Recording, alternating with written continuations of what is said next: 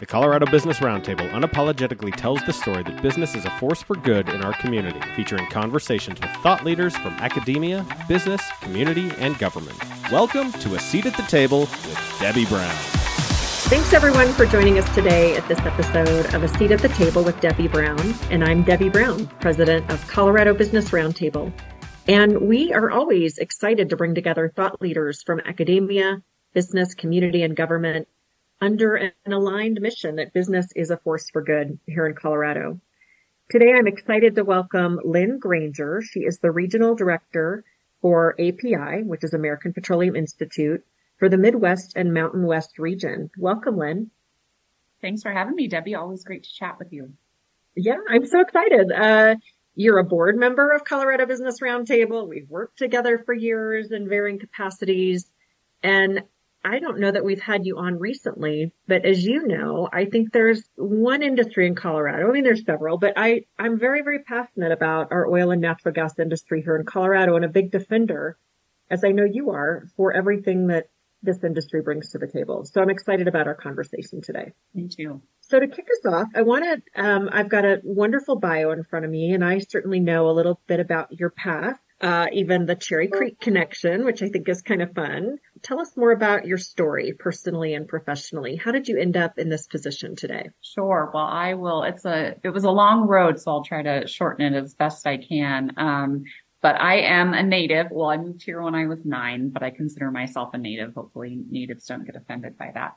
Um, so very young, grew up in Colorado. natives don't think that you're a native, by the yeah. way, but.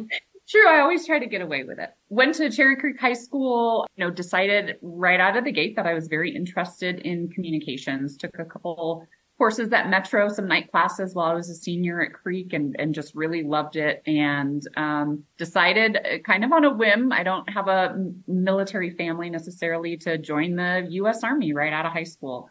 Um, so I, you know, made that jump. It was probably one of the best decisions I've ever made in my life, which I'm always proud of 18 year old me for making that decision and jumped right into the army. I was a broadcast journalist on active duty. And so I was a radio DJ in South Korea. Um, did a lot of public affairs, you know, communications, media relations, uh, print journalism. I was the editor for a newspaper for a little while. And so just was able to get a ton of really amazing experience in the communications field and in the military. Um, which led me to live in Germany for almost a decade um, as a strategic communications manager um, and advisor to the three-star general in charge of U.S. Army Europe, uh, which was an unbelievable experience. And I'm, um, you know, really honored to have served alongside the folks that I did in the army. It means that experience means a ton to me. Um, but it also just gave me incredible opportunities, um, you know, to spend. I visited 32 countries. I spent a lot of time in Ukraine, which I want to talk about a little bit later as well.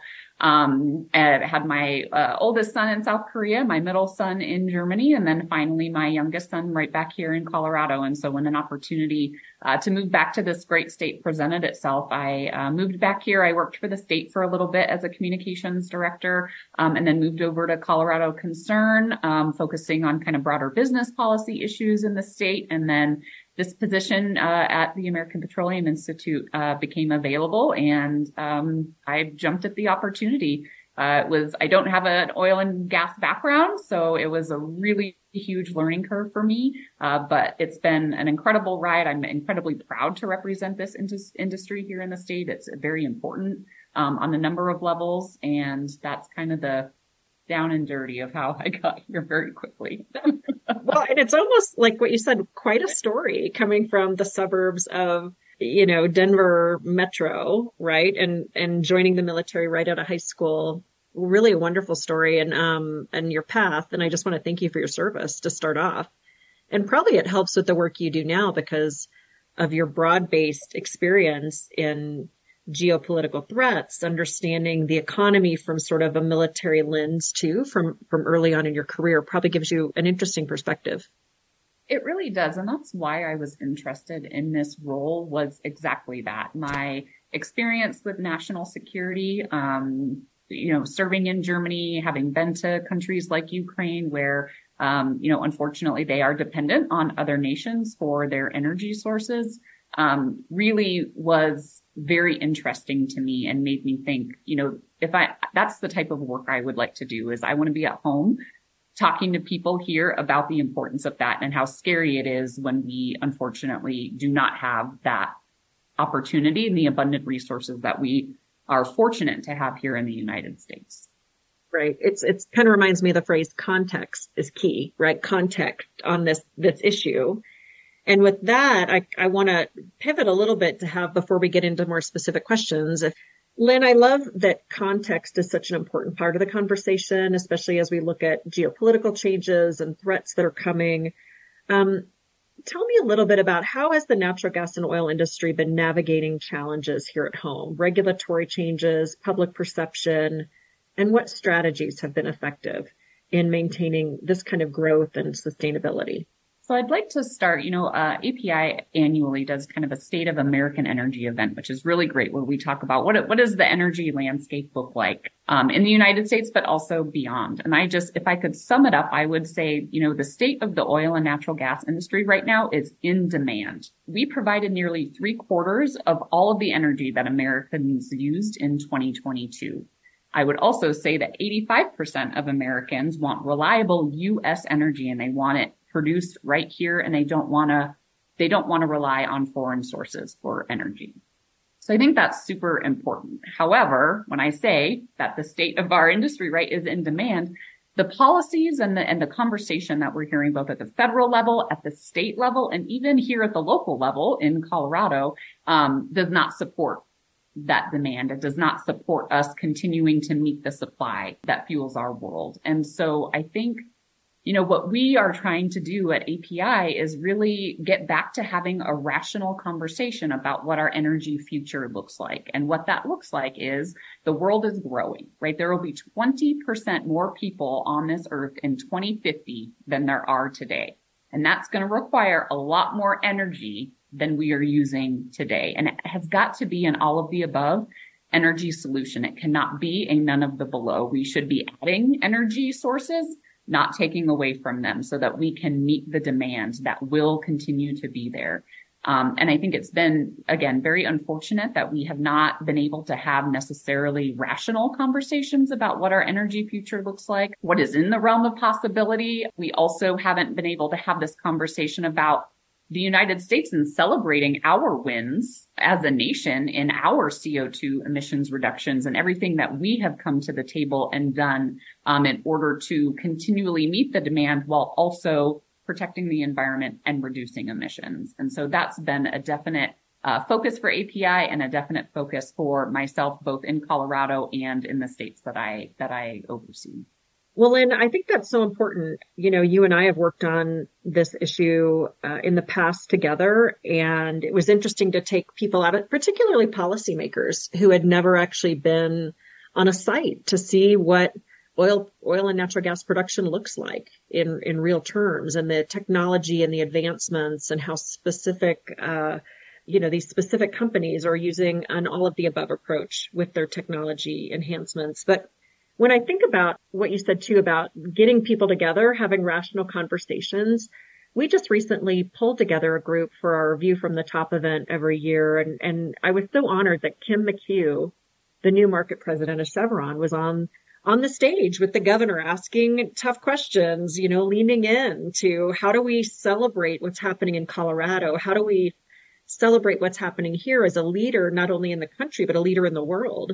I'd love for you to give some some thoughts on that. That it was a rational conversation. The governor actually praised uh, the industry for being ahead of targets on what they're trying to accomplish. So, would love your thoughts on that. I feel like people forget that Colorado really is a leader on so many of these issues? Well, first of all, Debbie, one, Kim is just such an incredible asset. Um, really excited to have her here in Colorado. She's just great for industry in general, but obviously Chevron is very lucky to have her. And I'm so excited that she happened to be on the stage uh, with the governor and was was very sorry to miss that event. But I think that you really hit it, and I'm glad that she asked the question: is you know when do we get to a point where we get to celebrate those wins? You know, we go through a very robust process here in Colorado, um, both at the legislature and in our rulemaking processes, and I think industry has tried very hard to come to the table, to listen to all stakeholder concerns, to really address issues, um, and you know come to some sort of compromise that um, that makes sense, where we can continue to produce the energy that we all need and use every day, while also protecting the environment. And I think in Colorado, we don't have to choose between those things. We've done a really, really great job of having our cake and eating it too. And I think we should absolutely celebrate that. Are you seeing as we're in the legislative session right now are you and and again it's funny these issues aren't necessarily just the legislative session. There's ballot issues there's rulemaking. Are you seeing opportunities for people coming together opportunities for consensus on some of these bigger issues? We do. You know, we we really pride ourselves on. You know, we've had a few rulemakings in the last couple years where we've been able to come to you know a compromise proposal or some sort of consensus with you know various environmental groups that are also parties to to rulemakings. It doesn't happen every time, but it happens sometimes, and I think that we're really proud of that. I think um, you know going back to what I said before. Unfortunately, the conversation it tends to get. Pretty irrational at times. And I think um, we see that with, you know, different bills that are being introduced at the legislature. We see that with uh, various ballot initiatives that we have seen in past years in Colorado and that we, you know, might see this year as well. Um, that again, they, they don't make a lot of sense. They're not very feasible. And at the end of the day, um, they're not going to do much in the way of reducing actual emissions, protecting the environment while also keeping costs low for consumers and providing the energy that we need and use every day. And so it's been, it's been tricky and we've been trying to navigate that. And again, we've had some wins, but it's, it is incredibly challenging.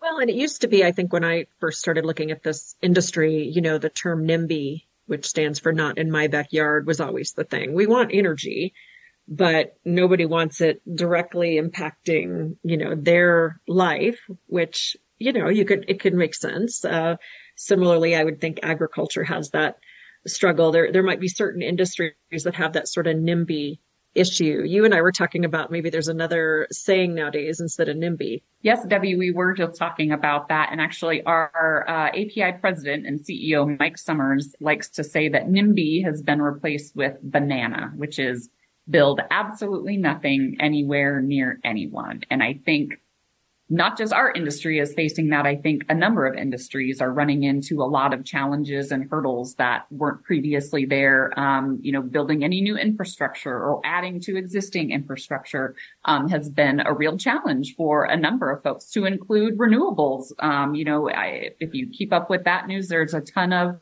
um, opposition to solar farms and wind farms and different things um, as well. And so it's it's not just directed at our industry; it's it's across the board. And I think we that's an issue that we really need to solve going forward in order again to make sure that we all have the energy that we need. Yeah, I, I agree. And I, will just make one more comment and then I'm going to shift gears. But I think um, it always surprises me that people think some of these companies, like we've talked about Chevron and others, BP, BPX, Oxy, you know, that they only want oil and gas and they've got a tunnel vision.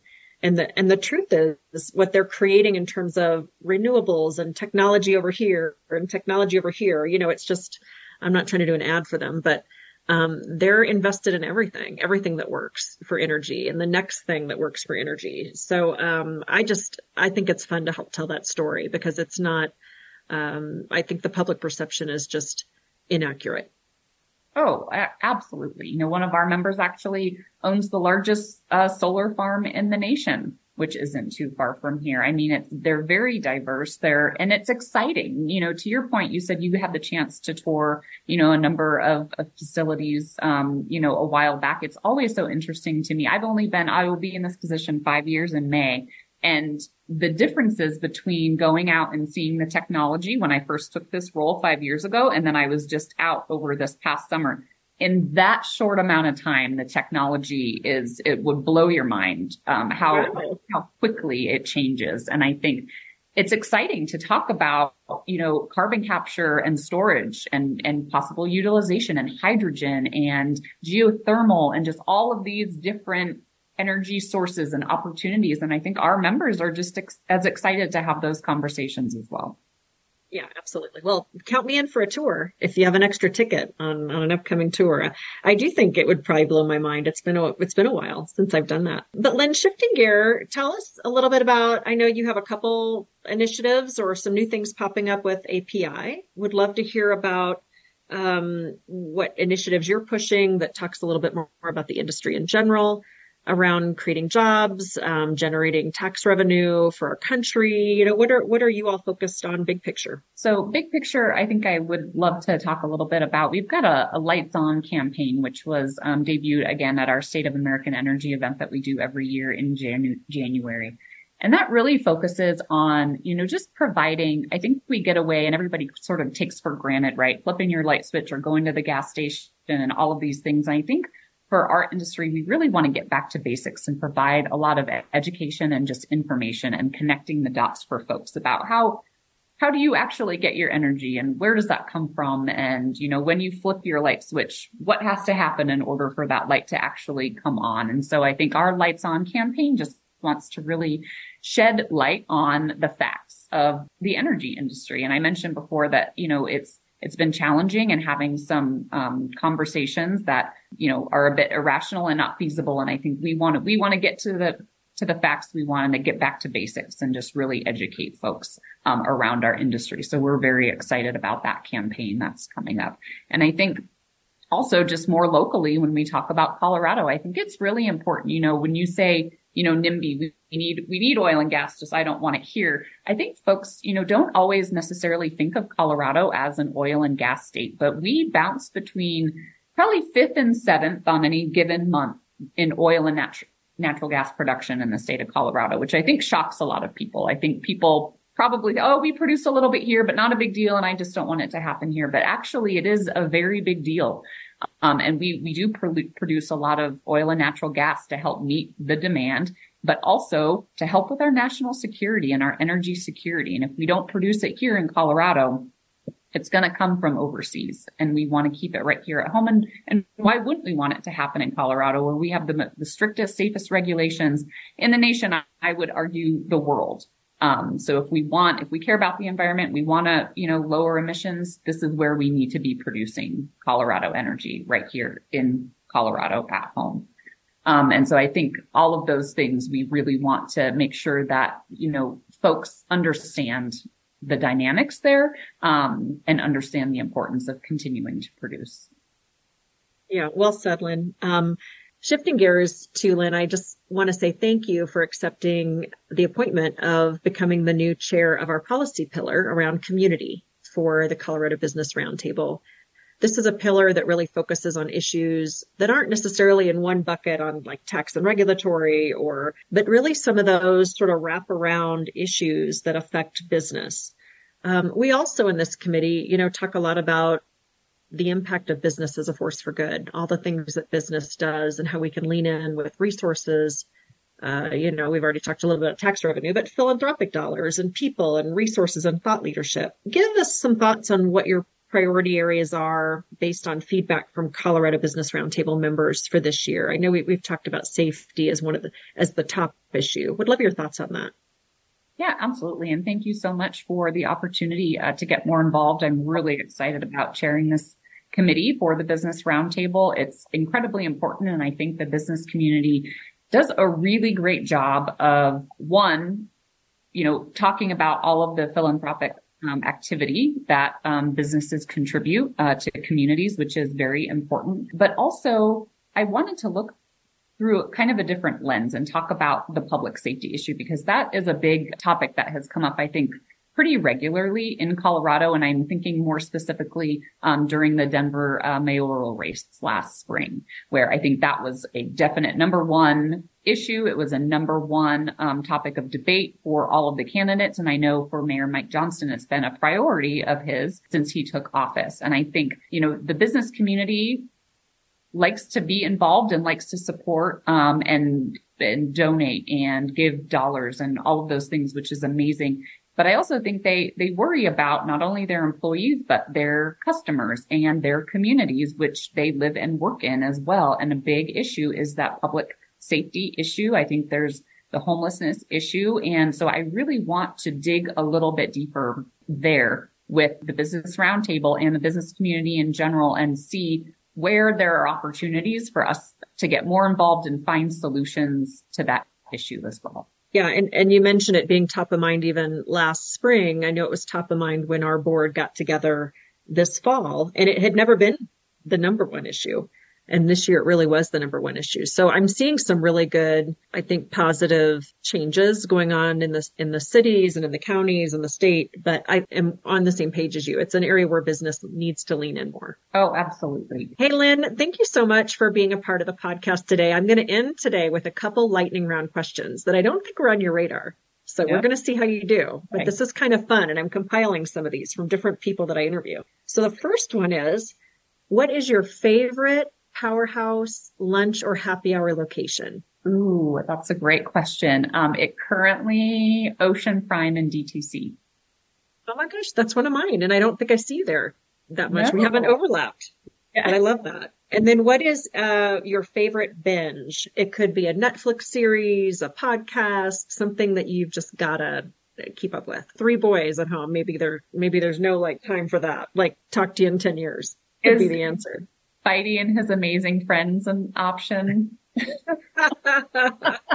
oh, I, that's it. Could be. I'm glad that's not my world anymore, but good for you. I have to say, I don't have anything after Succession ended. I was mm. a huge fan and definitely I, w- I got to the train late though. And so I was happy because I had to catch up on all of the seasons. I didn't start right away. And so I think my husband and I watched all of the seasons in like six months or something. And so that was a lot of fun, but I, I don't have anything new since that one ended. That's good. That's good. Well, um, and last question. What's the best advice you'd give to someone if they want to have a seat at the table? Your best advice for how you got where you are? I would say just take every opportunity that's presented to you, whether big or small. Um, you know, I think that's, I raised my hand for everything. Going back to like literally raising my hand to join the U.S. Army, but every opportunity I raise my hand for. And I think, um, you know, don't be afraid to get out there. You never know where an opportunity will take you again, big or small. And so get out there, raise your hand, network, and just jump at any opportunity that is afforded to you. Yeah, great advice. It's good advice for me to reflect on as well. So thank you, Lynn. All right. Well, thanks, uh, Lynn Granger with API. I appreciate you being here and Thanks for all the work you do, not only for Colorado, but around the country. Really appreciate it. Always love to chat with you. And thanks for all the great work at Business Roundtable. Um, business is a force for good, and it's so great that you amplify that message every day. Yeah, thank you. And thanks everyone for joining us. This has been A Seat at the Table with Debbie Brown, and we'll see you next time. A Seat at the Table with Debbie Brown is a production of the Colorado Business Roundtable. You can find this episode, a listing of our upcoming events, and more information about our organization at cobrt.com.